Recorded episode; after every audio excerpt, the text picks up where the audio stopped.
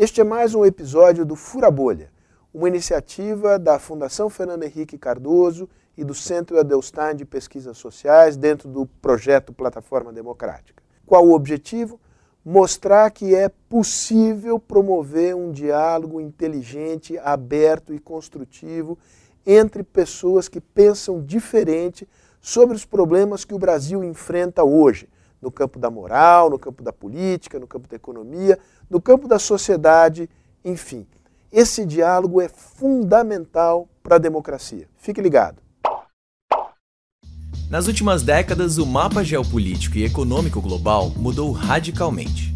A China se transformou no primeiro exportador do mundo e o tamanho de sua economia se aproxima da dos Estados Unidos. Hoje, a China é o principal mercado de origem das importações, destino das exportações do Brasil e de boa parte dos países da América do Sul.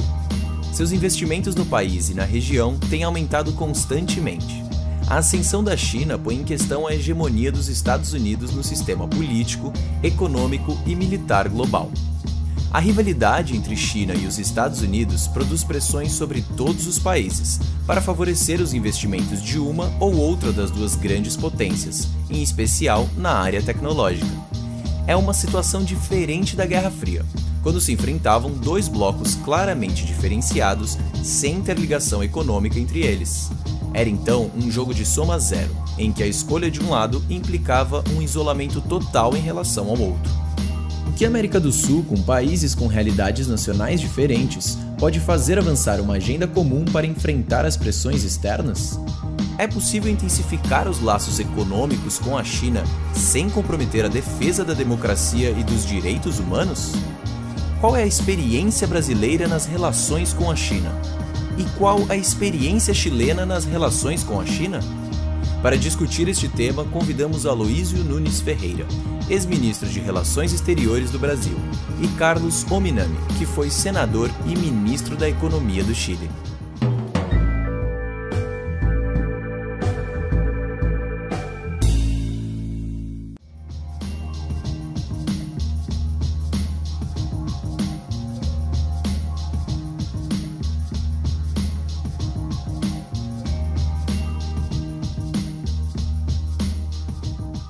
Penso que nós podemos ter instâncias de coordenação, devemos ter instâncias de coordenação. É, eu me lembro um ministro do exterior do Chile, que era o Roberto Ampuero, que é, me disse uma vez, Aloysio, para se acabar a Unasul, temos que recriar outra, porque a, o fim da Unasul se deu em função de conflitos políticos muito sérios e conjunturais, é? É, que impediram a, a, a, sucessão natural do, do secretário-geral Samper. Mas o fato é que precisamos criar uma instância de coordenação para que possamos é, tratar de, de temas de cooperação entre nós, na América do Sul, é, que possam nos fortalecer criar laços mais fortes entre nós e numa série de temas que são de interesse nosso e são de interesse global. Eu penso que essa rivalidade Brasil China e Estados Unidos não nos deve é, paralisar, como se nós estivéssemos olhando para um dilema existencial nosso. Nós temos sim uma necessidade, num, num mundo em que o, a globalização começa a se fragmentar, acho que em grande parte é, em razão dessa dessa polaridade, Estados Unidos e China, nós precisamos criar aqui também o nosso polo, um polo de coordenação positiva. Eu li um artigo há pouco que Carlos participou da sua redação, em que ele preconiza uma neutralidade ativa. Eu concordo muito com isso. Nós temos que ter, precisamos ter entre nós mecanismos de, de cooperação que, que passam por investimento, ciência tecnologia, que passa por cultura, que passa por combate a crimes transnacionais. Daí a importância de termos essa coordenação que nos permitirá jogar no mundo, esse mundo polarizado, como um, um, um, para buscar ter, de um lado ou de outro, aquilo que há de melhor. Eu comparto plenamente esse, esse enfoque. Creo, em primeiro lugar, que a América do Sul constitui uma entidade que tem uma certa personalidade própria somos más de 600 millones eh, de habitantes.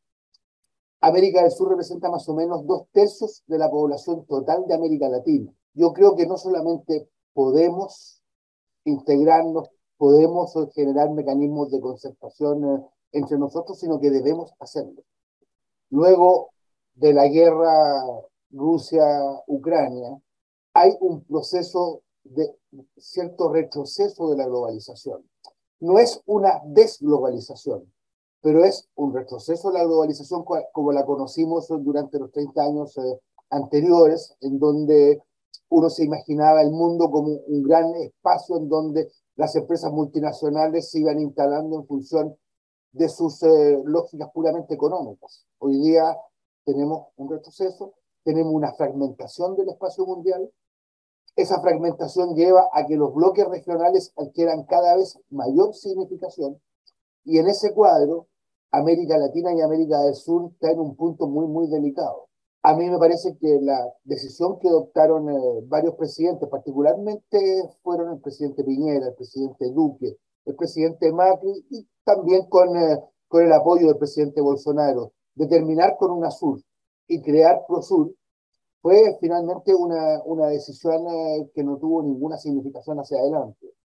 La creación de PROSUR fue una especie de revancha ideológica en contra de UNASUR. PROSUR es un conjunto vacío, no hay nada. Y por tanto hay que recrear un espacio sudamericano. Yo creo que tenemos también que tener mucho cuidado de no reproducir la vieja tradición latinoamericana consistente en crear y crear organismos que después no sabemos mucho qué hacer con ellos. Entonces, creo que sí, hay que recrear un espacio sudamericano.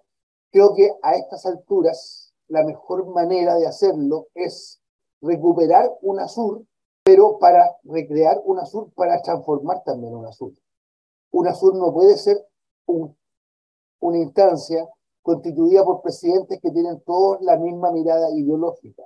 Tiene que ser una instancia pluralista asumiendo de que somos parte de una historia con, con, los Estados Unidos, de un mundo en donde política y culturalmente tenemos mucha cercanía con Estados Unidos, pero tanto ustedes, la mayoría de los países de América del Sur tienen hoy día a China como su principal socio comercial. Por tanto, entonces tenemos que asumir esa realidad y generar una instancia que nos permita defender nuestros propios intereses. Eu estou inteiramente de acordo. Nós aqui no Brasil já vivemos isso é, quando se tratou da, da contratação do novo, da nova tecnologia 5G, né, em que os norte-americanos vetaram, fizeram muita pressão sobre o governo brasileiro para que a Huawei não fosse contratada. E, ao mesmo tempo, os chineses colocavam isso como uma questão é, de honra. Se encontrou uma solução prática que contornou esse problema. Quer dizer, haverá, eu penso, uma tentativa de reproduzir um clima de Guerra Fria. Não será a mesma coisa que a Guerra Fria que eu vivi na minha mocidade. Sou mais velho que você, Carlos. Não. Mas, Mas naquela época havia um conflito, a, a, guerra, a disputa entre a União Soviética e, o, e os Estados Unidos, o Bloco Ocidental, entravam por dentro da política latino-americana, da política brasileira, e que eu vivi muito isso, né? e nos colocou dilemas existenciais. Eu acho que isso, até este momento, não existe, mas poderá vir a existir.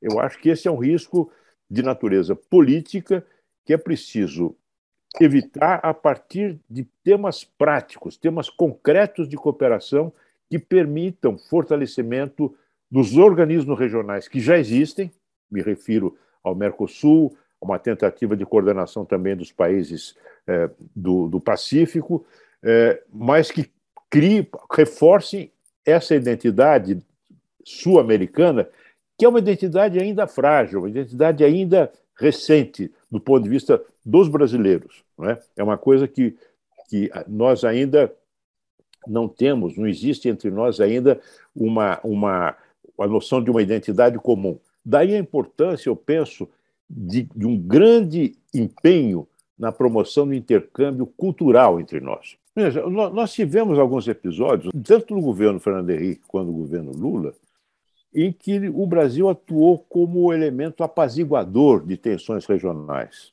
O Brasil tem um papel ativo na criação do grupo de amigos da Venezuela, no governo Lula, quando houve uma grande turbulência depois de uma tentativa de golpe, e, e, nós tínhamos sempre uma posição de, de, de, de, digamos, de moderação em relação a, esse, a esses episódios. Enfim, o fato é que é, a nossa elite militar, os militares, eu penso, eles têm um mecanismo de cooperação entre eles, de entendimento entre eles. Eu me lembro que, é, quando eu era ministro, é, havia uma tensão com a Venezuela em, função de, em função de, de, de, em razão de questões políticas internas brasileiras e deles também. O nosso ministro da Defesa foi à Venezuela para tratar com o Padrinho Lopes. O general Lula foi ter uma reunião com o Padrinho Lopes para tratar de um tema concreto, preciso, que era o crime, os crimes transnacionais que ameaçavam a segurança na Amazônia. Agora, as elites empresariais têm ainda uma, uma distância muito grande. Se você pegar o movimento comercial do Brasil com os países vizinhos nossos e compará-los com o movimento comercial do Brasil com o país do sudeste da Ásia, vocês vão ver que há um abismo imenso. Né? Uh, veja, o, o, a nossa relação comercial, o movimento comercial do Brasil com, com, com Singapura é maior do que o Brasil com a Colômbia. Então, as nossas elites econômicas ainda não se, se aperceberam da importância de termos fortalecemos as nossas relações no âmbito econômico com os países sul-americanos. O movimento comercial, vamos falar apenas do movimento comercial, é, é, é, é ridiculamente baixo entre os nossos países. Né?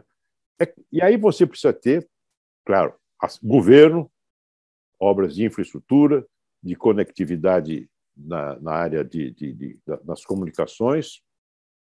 É preciso ter também algum tipo de política industrial. É preciso ter uma compreensão política das, das, das complexidades do relacionamento econômico. É evidente que, por su peso, Brasil eh, tiene una, una significación eh, mayor en el contexto sudamericano y latinoamericano. Creo que hay que reconocer que Brasil tiene por, por, esa, por esa sola razón ya una responsabilidad de liderazgo. Ahora, yo creo que es muy importante que ese liderazgo se ejerza de manera constructiva y en algunos aspectos también de manera generosa. Los, países más grandes, Brasil Argentina, tienen responsabilidad respecto a los países más eh, pequeños. No puede ser que Uruguay tenga que comenzar a mirar eh, hacia Estados Unidos, a buscar eh, acuerdos de libre comercio con Estados Unidos, con China, porque no logra resolver los problemas con Argentina o con Brasil. Eso no puede ser. Política, sí. hay una, una racionalidad política que tiene que ser capaz de imponerse. Creo que es una primera cuestión que es muy importante y todos esperamos con mucha esperanza, con mucha ilusión, un cambio de gobierno en Brasil y que Brasil vuelva a jugar un papel de liderazgo constructivo y generoso en la región. Es una primera cosa. Creo que lo que dice Aloisio respecto de, lo, de los intercambios, el comercio intrarregional latinoamericano hoy día no supera el 13%. Por tanto, entonces hay un espacio muy grande. Si vamos avanzando en una cierta transformación de nuestra propia matriz productiva, va a ser necesario abrirnos más hacia el mercado, hacia nuestro mercado regional. Pero para eso tenemos que tener también una cierta voluntad de integración, de avanzar en esa, en esa dirección. Um comentário. Há um espaço enorme de crescimento, enorme. Já temos hoje um acordo Mercosul, Mercosul-Singapura. Está sendo negociado um acordo Mercosul-Indonésia, é, desculpe, é, Coreia. Então, você tem, começa a haver um, um olhar para essa região que não havia antes. É, eu penso também que nessa polarização Estados Unidos e China, temos, além de reforçar os nossos mecanismos internos de integração e de cooperação, e acho que o, acordo entre o Brasil e Chile, recentemente firmado, é exemplar nesse sentido, vai muito além das tarifas. Né? O, o, nós temos que olhar voltar a olhar para a Europa e para a Europa voltar a olhar para a nossa, para a nossa América do Sul. Eu sinto que temos que fazer um esforço também de maior integração, involucrando a nossas grandes empresas en Creo que también tenemos ahí esfuerzos que hacer eh, en este nuevo tiempo que se abre para que la integración no sean solamente acuerdos de gobierno, sino que las empresas y particularmente las empresas grandes puedan ser también parte de este, de este proceso y que los gobiernos faciliten su integración, faciliten los emprendimientos conjuntos de esas eh, empresas eh, también grandes.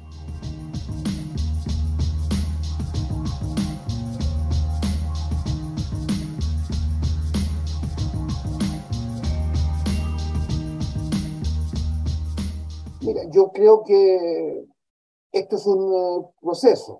Creo que en principio es posible en la medida en que nuestros gobiernos también tengan eh, voluntad de poner por delante sus eh, convicciones. En ese sentido, cuando con Jorge G. con Carlos Cortina hablamos de no alineamiento activo, hablamos de algo que es no es exactamente la neutralidad. Ahora, eso no tiene por qué afectar eh, la relación de Chile con, eh, con China, relación que tiene una particularidad del lado de China. A diferencia de los Estados Unidos, China, por ahora, no busca imponer su modelo político. No nos busca decir que su modelo es mejor que el otro. Lo que sí nos ha dicho tradicionalmente Estados Unidos. Entonces, yo creo que es muy importante esto del no alineamiento como una doctrina que no es neutralidad, yo creo que uno debe tener, nuestros países deben tener derecho a tener una opinión en algunos momentos crítica respecto o de Estados Unidos o de China. Creo que, creo que es posible, en el caso de China, establecer una, una disociación entre la relación política, las diferencias que podemos tener con China en cuanto a régimen político, en cuanto a respeto a los derechos humanos, con nuestra relación comercial, tecnológica, en donde China, por ahora, nos ha impuesto los mismos condicionamientos que nos ha impuesto Estados Unidos. Yo creo, a lo que si nosotros somos capaces de unirnos y mantener una doctrina muy rigurosamente no alineada respecto a Estados Unidos y respecto de China, si somos consistentes con eso, vamos a tener más fuerza para que nem Estados Unidos nem China nos pressionem indevidamente. Eu acho que é perfeitamente possível e na prática já, isso já se demonstrou de você dissociar a, o peso econômico, as, as, questões econômicas das questões das decisões políticas. Não, não, não, cai, não vamos cair no materialismo vulgar de achar que tudo depende da situação econômica sem as mediações políticas e de valores que são muito fortes muito importantes no comportamento dos povos. Agora, há riscos, né? porque, veja, os Estados Unidos têm uma ideologia para justificar a sua presença no mundo. Né? Eles se consideram portadores de um destino, um destino manifesto, e têm uma ideologia eh, já bastante elaborada e são, claro, a principal eh, potência militar, eh, provedor de ciência, de tecnologia, de cultura, o cinema americano, tudo que você possa imaginar. Bom, os chineses não têm isso. Os chineses não querem exportar o modelo chinês. Eles não têm uma, uma visão expansionista. Eles querem ter cuidado ali com, com o entorno geográfico deles. Mas eles têm uma visão é, de projeção no mundo orientada por uma ideia de é, criar alternativas ao sistema, ao sistema internacional como foi moldado depois da Segunda Guerra, sob a égide do Ocidente. E eles já manifestaram isso. O projeto da Rota da Seda é, é, uma, é, uma, é um exemplo disso. É, eles têm uma visão de organização do sistema é, em ruptura, pelo menos em tensão, se não de ruptura, com a, o sistema criado é, depois da, da, Segunda Guerra.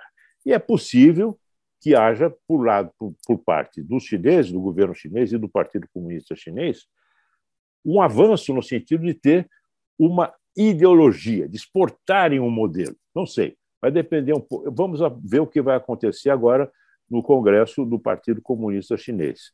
Né? Mas, de qualquer maneira, o caminho que nós temos para nos fortalecer, em primeiro lugar, em relação à questão de direitos humanos, é trabalharmos entre nós, claro que não, não impondo a nenhum país vizinho um modelo político, mas trabalharmos no sentido de, de reforçarmos as cláusulas democráticas dos acordos que nós temos entre nós, como, por exemplo, no Mercosul. Eu penso que é preciso tratar, tratar disso com muito cuidado para que não pareçamos querer é, é, tratarmos aí de nenhum tipo de ingerência, mas criarmos um ambiente que apoie a democracia, que suscite uma cultura democrática entre nós, criando barreiras políticas à expansão a qualquer tentativa autoritária que venha a surgir. A China está cada vez mais presente no Brasil e não apenas no comércio. Os investimentos chineses no Brasil são grandes e começam a ser cada vez mais diversificados. Estavam muito concentrados na área de, de eletricidade, gás, e agora começa a ter investimentos importantes em outras áreas, inclusive na tecnologia de informação. Né? De modo que as coisas vão se tornando mais complexas. E quando a situação econômica e política se torna complexa, é, o, é abre espaço para a criatividade abre espaço para. Abre, abre, abre, são desafios que constrangem, mas também podem ser desafios que abrem oportunidades.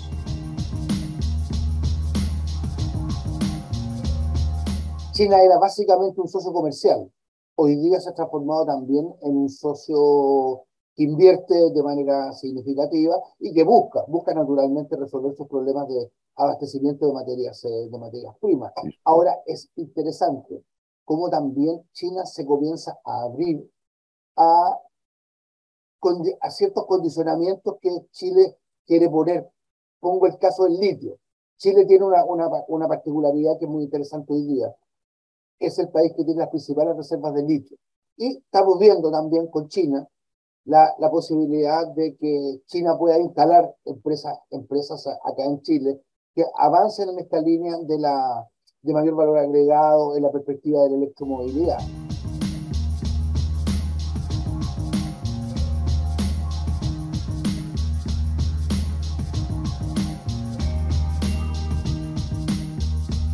Nós somos, inequivocamente, nós somos ocidentais.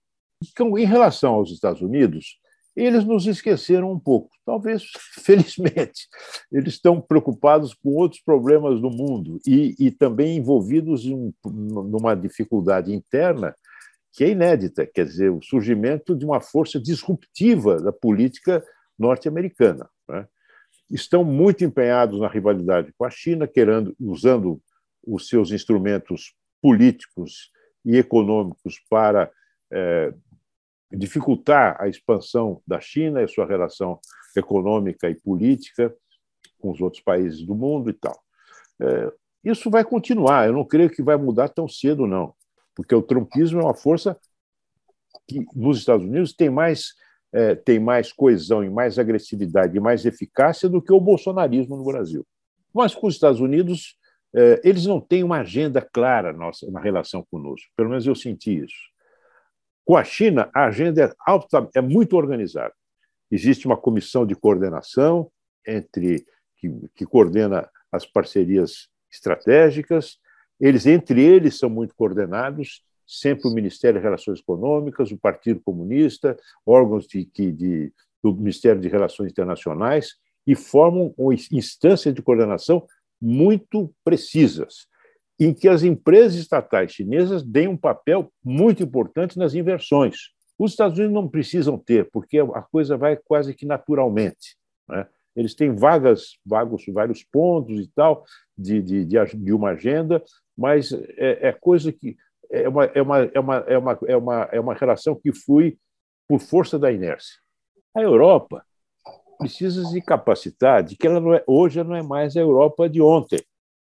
Hoje a Europa é, precisa estar mais se relacionar conosco, latino-americanos e sul-americanos, numa posição de um pouco mais de compreensão de que as coisas mudaram.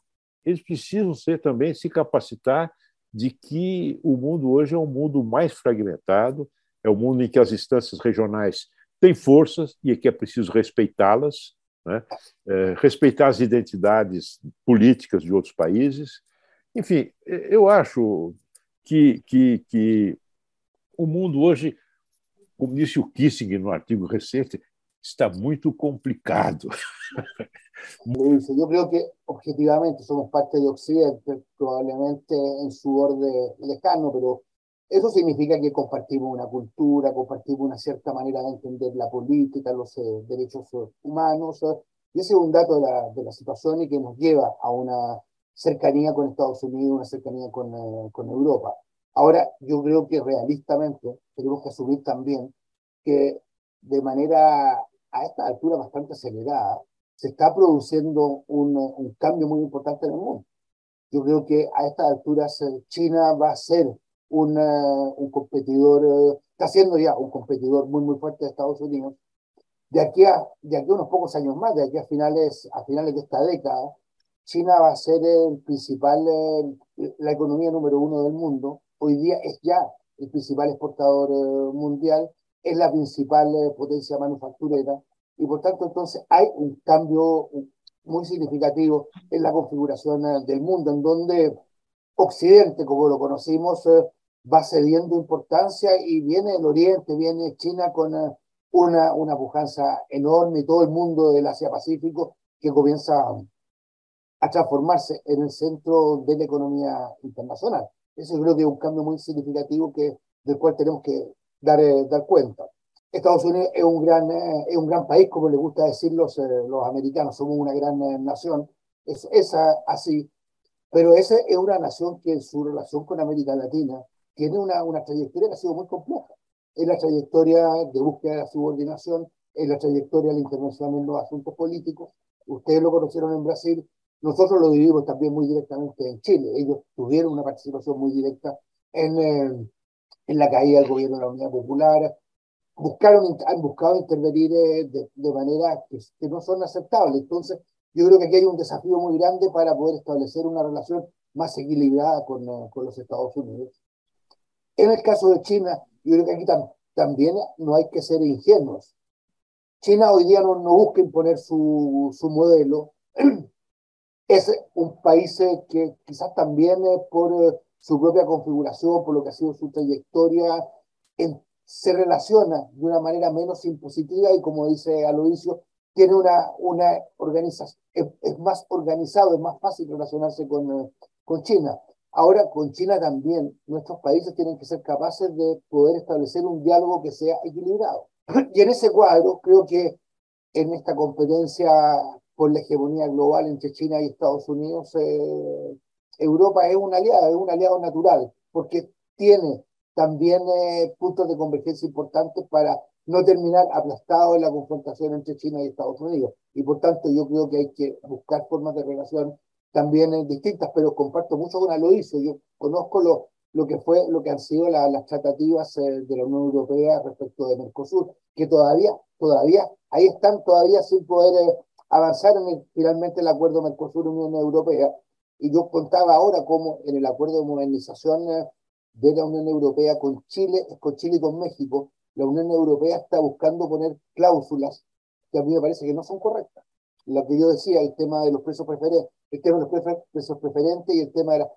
Quieren también evitar que nuestros países impongan obligaciones de transferencia tecnológica. Yo termino diciendo lo siguiente, creo que es fundamental que nuestros países afirmen una voluntad de desarrollo como somos países pequeños, incluso Brasil, incluso Brasil, necesitamos eh, aliarnos. Y creo que en ese, en ese esfuerzo que yo espero que tenga una, un avance muy importante a partir del próximo año con un cambio de gobierno en, en Brasil, podamos jugar también Brasil y Chile, somos países de tamaños distintos, pero que tenemos esta amistad sin límites, podamos jugar, eh, un, podamos jugar un, un papel positivo en, en, estos, eh, en estos esfuerzos de reintegración, de una, de una integración pragmática, no retórica, que parta por cuestiones muy precisas. Por ejemplo, los temas sanitarios. Tenemos que avanzar producción de insumos sanitarios, eh, ver el tema de las vacunas, cómo avanzamos, cómo no, no, no podemos volver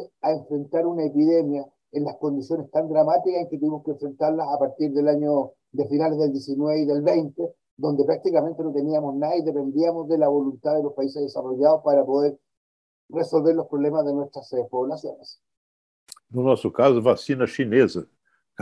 No nosso caso, a primeira vacina que chegou foi a chinesa. También, en Chile también. En Chile Ah. también la mayoría. La yo, las dos primeras dosis de vacuna, China. Eu também. Aloysio, busca, búscame cuando estés en Chile. Sim, sim, vou, vou telefonar para você. Vamos nos encontrar. Tchau, obrigado. Abrazo.